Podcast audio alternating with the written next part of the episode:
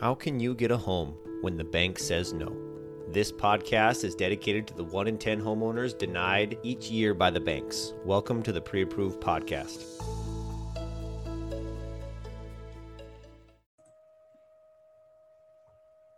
Hello and welcome to the Pre Approved Podcast. I'm here with Justin Brown today, and I'll do a, a quick little intro on Justin. So, he's a real estate investor, a loan officer, I think a branch manager and is also a student of personal finance, a husband and father of four, and really loves helping people reach financial freedom, starting with their first home purchase.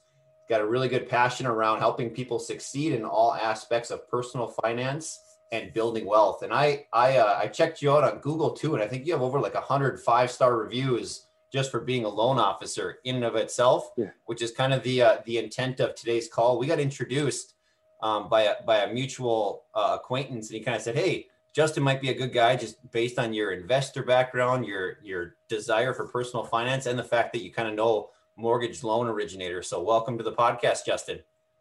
Hey, thank you so much. So, where are you based out of?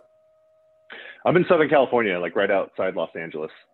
And so you are you're doing you're doing multiple hats. How how does that kind of balance out, or which one do you tend to focus on more? Or which one are you wearing? Well, I've, I've been in the mortgage space for about 20 years. In the first 10 years, I was like a loan processor and then an ops manager. And I got really good at putting loans together for other people. And then when the crash happened, I went off on my own and started originating. And I was successful pretty quick because I, thankfully, those 10 years I was on the back end, I worked for some really good loan officers and some really bad ones. So I, I learned a lot, you know, what to do and what not to do. So I was thankfully successful pretty quickly. But then, it turned into nights, weekends, you know, it really sucked in my life. So then I had to learn how to run a business, which is a whole different skill set. And that took some time. And um, through that process, you know, learned how, how to build systems, processes. There's just excellent book traction. I don't know if, you know, you've heard of that. That's an amazing book that helped change my life with my business. Um, so once I got my business kind of up and running, you know, systematized and I had more time to start growing and, and venturing into other things, I also realized, you know, nobody's ever going to care about my finances or my future as much as me. So that's when I started diving into personal finance. Like, yes, I hire people, financial advisors, CPAs, and things like that. And they give good advice and good guidance, but it's usually general, pretty broad. They don't dive in and spend the hours and hours on your stuff like you should. So that's what sent me on my journey with personal finance stuff and started investing in real estate and looking for ways to legally pay less taxes and make more income and grow wealth and you know so it's uh, it's been a fun journey through that. And and because of being able to leverage systems and processes and grow my mortgage practice into a successful machine um, that's allowed me to spend more time you know getting other things going for my future. So it's a it's a common trait that i hear. So this podcast is specifically dedicated to a 2018 statistic that one in 10 people get denied a bank loan. And that could be for a barrage of regions. And I think what's unique is you probably understand the starting your own business and the ability to get a bank loan more than probably you know 99.9% of people because you are certified as a, as a loan originator but you also have the practicality of starting your own business and what that can look like just from a cash flow standpoint and a management so I was going to break it out into, into two things. So if you put on your loan originator hat or your, or your, your business kind of mor- mortgage hat, how many people do you come across and how many get approved just from your statistics? And then secondly, what is, what is the main reason um, that they may or may not be approved for, for a honestly, home mortgage, I should say? Yeah. So, so I typically come across anywhere from 150 to 200, you know, applicants a month that reach out and say, "Hey, we want to buy a home," or, or come to me for financing. So we we see a lot of people. Um, the the typical reasons are FICO score. Their their scores are just too low. They just don't have you know the credit, or they have too much debt. You know their their, their debt obligations are just too high, or their income just doesn't support you know what the prices are in their market or what they would need to do. So you have you know, I'm in Southern California and prices here are super expensive. And you have some people that are very lucky to be paying very low rent because of either rent control or the rents haven't been raised in years and years. And, you know, they might be paying 1200 a month in rent right now. But when they realize their mortgage payment in this market, it's going to be closer to 3000 3500 It's just, there's no way. Right. Thankfully, though, with, with remote stuff going on right now, that's opening things up quite a bit for people to start looking at other markets. One of my um, one of my assistants, my right hand people who's been with me, she's been with me like over five years. Um, she just bought a home in, in uh, outside of Nashville. It was a beautiful home, beautiful home, you know, and she never would have been able to buy that type of property out here. So it was, it was really cool, you know, to see that happening. And I think that opportunity is opening up more and more for people. Sure. So, so you kind of broke down the the main reasons being the FICO or the debt to income ratio, or people just maybe mm-hmm. having a bigger appetite than what they can um, for for their specific area. Affordability. Yeah. Yeah. So out of those, out of those, maybe 150 to 200 a month, how many would you say get a get approved on the first shot? So typically 60, 50 to 60% of them will actually follow through, run credit, send us their paperwork, right? And then from there, it probably gets cut in half again. It's probably back down to anywhere from 40 to 60% of them will actually qualify. Um, sometimes people might qualify, but not going to qualify for what's realistic either, you know, uh, again, based on affordability in the market. So it gets chopped down a couple ways, you know, one, just people committing and following through with wanting to see what's possible. And then from there, depending on the month and the mix of business, 40 to 60% of them will actually qualify and the rest, it just doesn't work for one of those reasons. And we we've kind of had some different experts on that have talked about the true conventional like agency style loans, and then there's mm-hmm. maybe the non QM, and then maybe going private. Mm-hmm. From your experience, are you focused specifically on like Fannie Mae, uh, Freddie Mac style loans, or do you guys get into like in-house portfolio loans or any private mortgages as well? So my my typical client, the bulk of my business is first time buyers, and with portfolio and private loans, you typically have to put more money down. Um, so I don't, I, we do have portfolio products. We have bank statement loans. We have, you know, loans that are great for self-employed individuals, but that's, that's a small portion of my business. I don't focus on it too much. So primarily Fannie, Freddie, FHA, and VA. And those for, for anyone that wanted like the, the quick skinny, it's always tough of like, okay, what credit score do I need? And it seems like the answer is always, well, it depends. And then people yeah. get a little bit frustrated because like, well, does that mean 500 does that mean 580 does that mean 640 does that mean 700 like that's a that's a 250 point swing when someone yeah. just says it varies. Is there is there any good answer that you found to that other than it, it varies? yeah well for fha the, the actual fha guideline is a minimum 580 fico with less than 10% down. Um, but your debt to income, like you, we still run it through an automated underwriting system that could deny you still. You might have a 580 FICO, but you still get denied because of just your credit has a ton of risk on it or recent risk and you have no reserves and you know you haven't paid any recent bills on time. So there's still risk that gets weighed and you can still get turned down even if you make the minimum FICO requirements. Um, and then with FHA, or I'm sorry, with conventional, my company's minimum FICO score 640, but I almost never will see the system approve somebody with credit that low and low down payment on, on conventional. Plus the rate and everything on conventional with a FICO that low is way too high. FHA is going to be cheaper. Um, you can, if you do do 10% down with FHA, I've seen FICOs as low as like 520 get accepted. I had one lady who really bad credit, 520 FICO. She was doing actually 25% down and we were able to qualify her, you know, with with horrible credit because of the amount of money down. And FHA is more lenient, but if you're doing less than 10%, it's definitely minimum 580.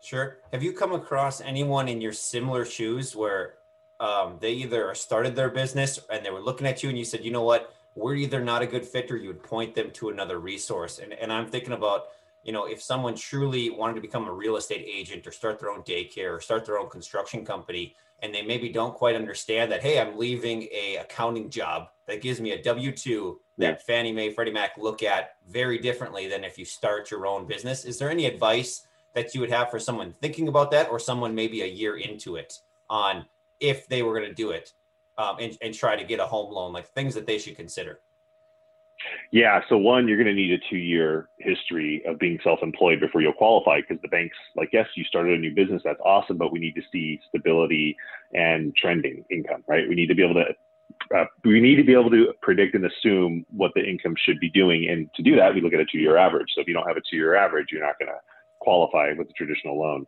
And the two-year um, and average. The other thing is that a two-year average of tax statements of monthly bank statements? statements tax statement. So you can get a 12 month bank statement type program where they'll look at deposits and you know ask for P and L and stuff like that.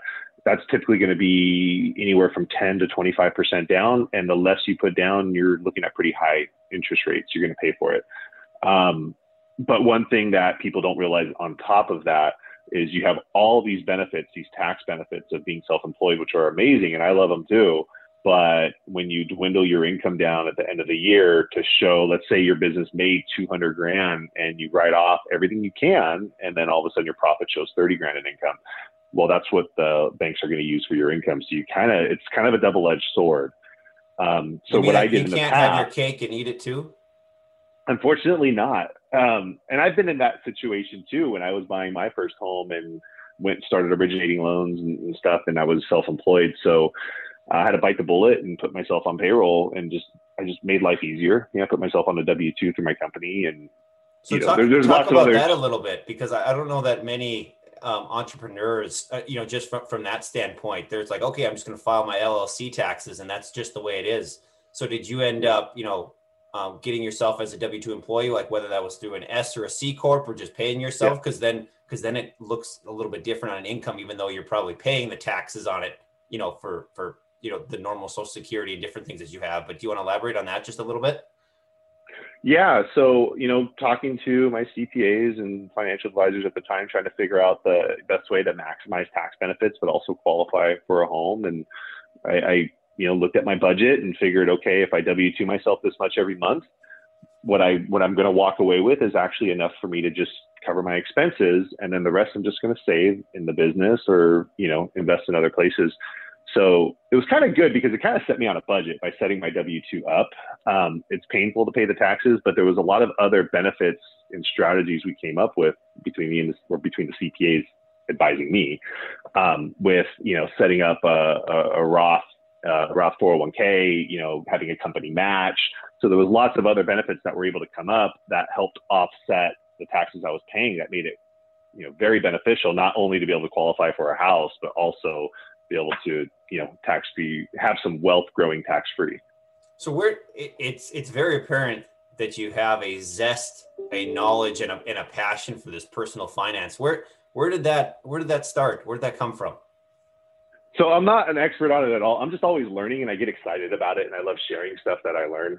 Um, it came about because I, I honestly grew up without any money you know uh, single mom. Uh, she was at work all the time. I was taking care of myself, you know, one bedroom apartments at times. And I just grew up without money. And once I actually started doing well in my 20s in the mortgage industry, I was bad with it. Like I just didn't know what to do. I went on I went on a spree and it was just bad. And then I got married, had kids, and and subsequently got divorced. And after my divorce, I ended up with zero back in my bank accounts.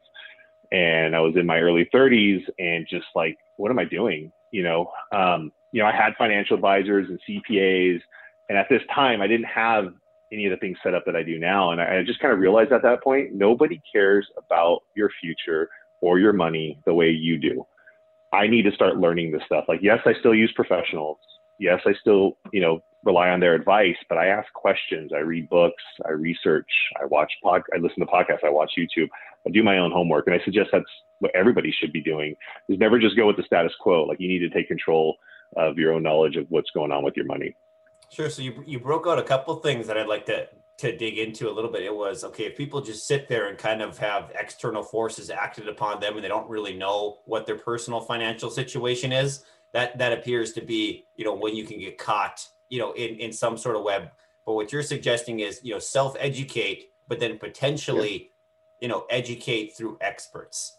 And so, you know, those yeah. are a couple things that, you know, I myself personally believe in, whether it's books or podcasts or different things that are either free or at a really low cost. But then there's different things like masterminds or coaches or CPAs and financial mm-hmm. consultants that are like, this is all that they do and can maybe provide some specialized knowledge. So if you were if you were looking at maybe those two different buckets of just general self-education and really good resources that you like or people or things that you would recommend in addition to maybe some content that that that you would put out justin um, that that type of education piece where would you recommend people start? Just with google with books with podcast? How do they how do they kind i'd say books. I love books. I have audible and i listen to them every morning. Right now i'm, I'm listening to a book from the rich so my favorite book that i always thought was going to be very basic and never picked it up, and I regret not doing it a lot younger in life. Was Rich Dad Poor Dad? Amazing book.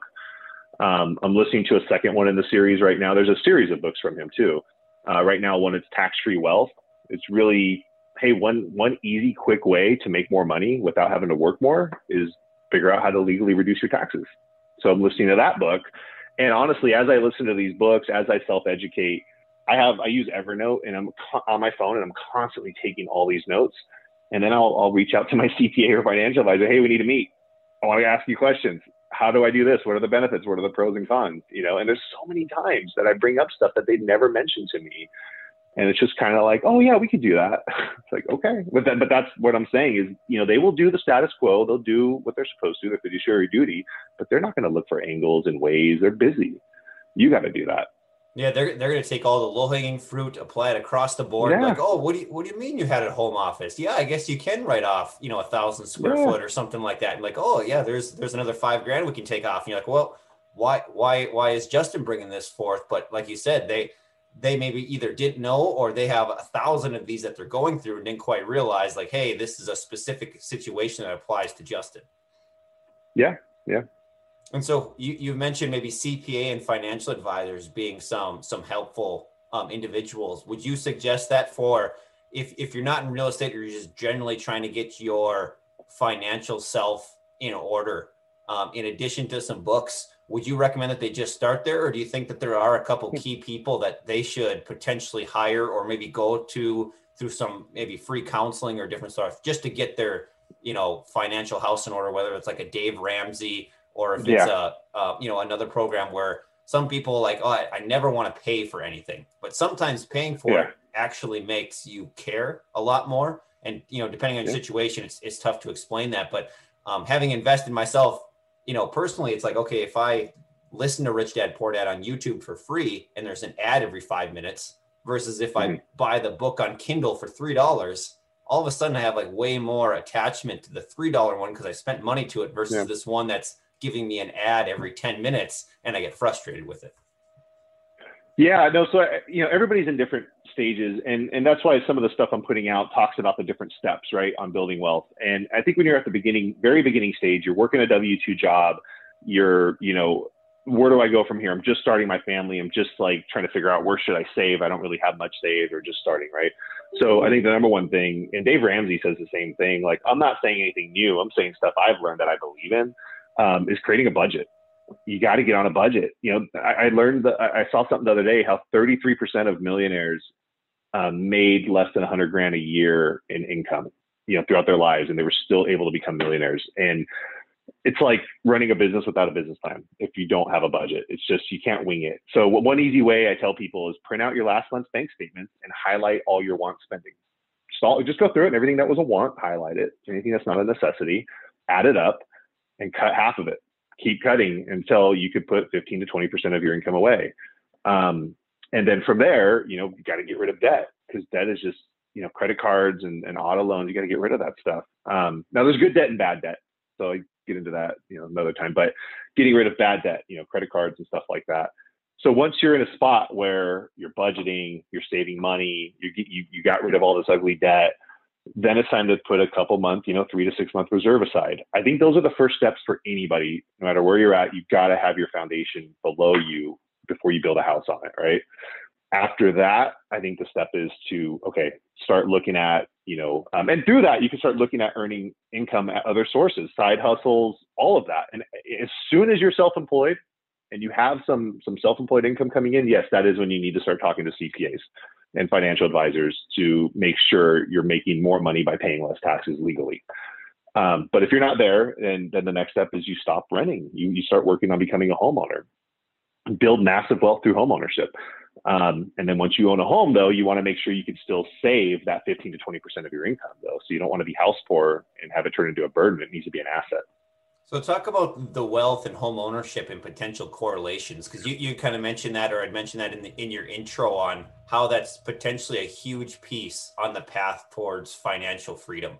That that was. Yeah. Um, is there any statistics, or is there you know just some ideas? I know there was a few books like the Millionaire Real Estate or the uh, the Millionaire Next Door and different things about how so much yeah. wealth is typically in the home. Um, do you want to just yeah. maybe elaborate on that a little bit? Yeah, so there's there's a quick example I'll give a lot of my clients. Um, you know, if you buy, and this is more for my market, but if you buy a four hundred thousand dollar home with FHA, Um, and we use just to average 4% appreciation. Right now, we're through the roof on that. But let's just, the history of real estate has been like 6% or 5 whatever, right? So let's use 4% appreciation. And, and just for context, and just for context, what is the current appreciation in California? Because, you know, here in North Dakota, it's like, okay, yeah, it's maybe 4%. So, I mean, did you guys reach double digits yet? I, I, think we have, and, and, I'm not even paying attention to it because it's not sustainable. Sure. But but it is a supply and demand market right now, which is healthy. You know, there's just no supply and there's high demand and low rates. But so I did the math, and you know, four hundred thousand dollar purchase with you know let's say four percent appreciation, and your initial investment on that with FHA minimum down is about twenty one thousand dollars. Well, over five years at four percent appreciation, that home's going to then be worth four eighty instead of four hundred, and you'll um, you'll have had about $29,000 in tax saving benefits. Your loan balance will be about 360. So that 21,000 in 5 years starts to equate to $149,000. That ROI is not attainable anywhere else. If you put that 21,000 in your bank account, it's not going to be worth 149 in 5 years unless you got lucky and hit a home run on a stock or something. You did GameStop and, and pulled your money out in time. Um, so it's just it's staggering when you look at the ROI on buying a home between the appreciation you're going to get, you know, you're paying down the balance every month, and the tax benefits you get. That twenty one thousand as a renter, you're going to spend all that money, and you know you're going to have that money in the bank and make nowhere near that. No, that's a, that's a really good point. So just yeah, comparing contrasting different areas where California that the mortgage is actually more than the rent Whereas in other places, like, you know, maybe the Midwest where the rent is potentially less than the mortgage, or sorry, the other way around where the mortgage yeah. is less than the rent. And so then that even compounds further. You know, even if you're in California, where you're like, hey, I can pay half as much in a mortgage, but still it's going to turn out when you're in different areas where your mortgage would be $600 and the rent is $1,000. Well, now that, I mean, that's even a larger spread on the potential four year difference on a $400,000 home. And, and another way that I believe, if if the situation fits you as a first time buyer with FHA financing, you could buy a four unit property with three and a half percent down. First home I bought was a four unit property, three and a half percent down. You only have to live there for a year. So you find a property that has four units. I, the one I found, I was lucky; it was detached units too. So I had my own little yard, and everybody else did too. Um, and I was actually cash flowing 300 a month, living mortgage and rent free, and then you could save for your next purchase which you only have to do 5% down on your next purchase. So, you know, three and a half percent down, um, you know, and then being able to save and then buy another home 12 months later with 5% down. And if you're able to save that by living rent free, mortgage free, it's pretty cool. Man, that's awesome. Yeah. And, and do, uh, do a second home in Florida, like everybody's doing nowadays, where they're, they're getting like yeah. a condo on the beachfront and, and renting it out as like a short-term rental after they live there for a year. I don't know how the second home, you know, piece works, but it seems like that's a pretty popular thing nowadays. Yeah, second home's ten percent down, but um, you could buy it and live there for a year, five percent down, and then move out after and turn it into a rental or second home. You know, you got to occupy the property for twelve months is the whole deal uh, to buy it as a primary. And so, Justin, although that you're in California and that's you know mostly where you focus, um, New American, who you, who you work with, is actually nationwide. Is that correct? That's correct. Um, so, we could do loans in all states except New York and Hawaii. Okay. And so if people want it, so so there's those different hats, but how can different people hear about you? We, I try to keep these to maybe 30 minutes or so. So as we're wrapping up to the end here, you know, if someone's like, oh, I really like when Justin talked about, you know, when he bought a, a fourplex, or I really like the idea yeah. of, you know, the the wealth strategies and different things. So uh, an easy way, you know, to find you that I can link is, you know, either your email for your mortgage, but how about some of the other things that you have going on? How can people find Instagram's you? my focus. Instagram okay. or YouTube. Those are my two focuses. So my Instagram's at loans by JB. And my YouTube's linked on there too. I don't have a personal YouTube link. It's really long, I think. but but definitely my Instagram's my focus. I love putting content on there because I could drop just quick 30 second tips that are easy to, to watch and consume. And then from there you can link over to my YouTube to get more details and, and descriptive videos. I, I, love it. I love the focus on the channel, and there's a lot of individuals, you know, going to there, and, and the fact that you're just putting out really good content to help educate people is a is a fantastic way of helping helping just Americans in general, but uh, I, I, imagine helping um, just build your own personal brand as well. Yeah, I love it. It's fun. I'm having fun doing it. It's exciting for me, and I like setting people up the right way when they buy their first home, so that they can continue to build after. You know. Sure. Um, th- this question is always a little bit tricky depending on your situation. But what does what does 2021 look for you? Do you are you a goal setter? Are you hoping to focus on a few things versus others? Yeah, yeah, no. Um, right now I have you know multiple businesses. I'm I'm looking at opening another one that I'm going to be working on. I'm going to start launching uh, free webinars on all this. It's going to be like an hour long webinar where I go through personal finance, buying your first home, and all of that. And I'm excited about that. Um, and then my goal is once the eviction moratoriums are lifted, is to probably purchase some more properties this year, some more rentals, and keep building that passive income. I love it. Okay, well, everyone, you know how to get a hold of Justin. Justin, thanks for kind of breaking down the investor, the mortgage side, and, and basically the idea of creating your own kind of passive income stream through multiple businesses. So just want to say thanks for joining us today. Yeah, thanks for having me. It was fun. All right. Anything that we didn't touch on that you wanted to bring up? Uh, no, no, I think we covered a lot. No, it was it was good. All right. Well, thanks again, and we'll drop off here. Thanks. Thanks so much for tuning in to this episode. You can always learn more by reaching out to us at homeequitypartner.com. Have a good day.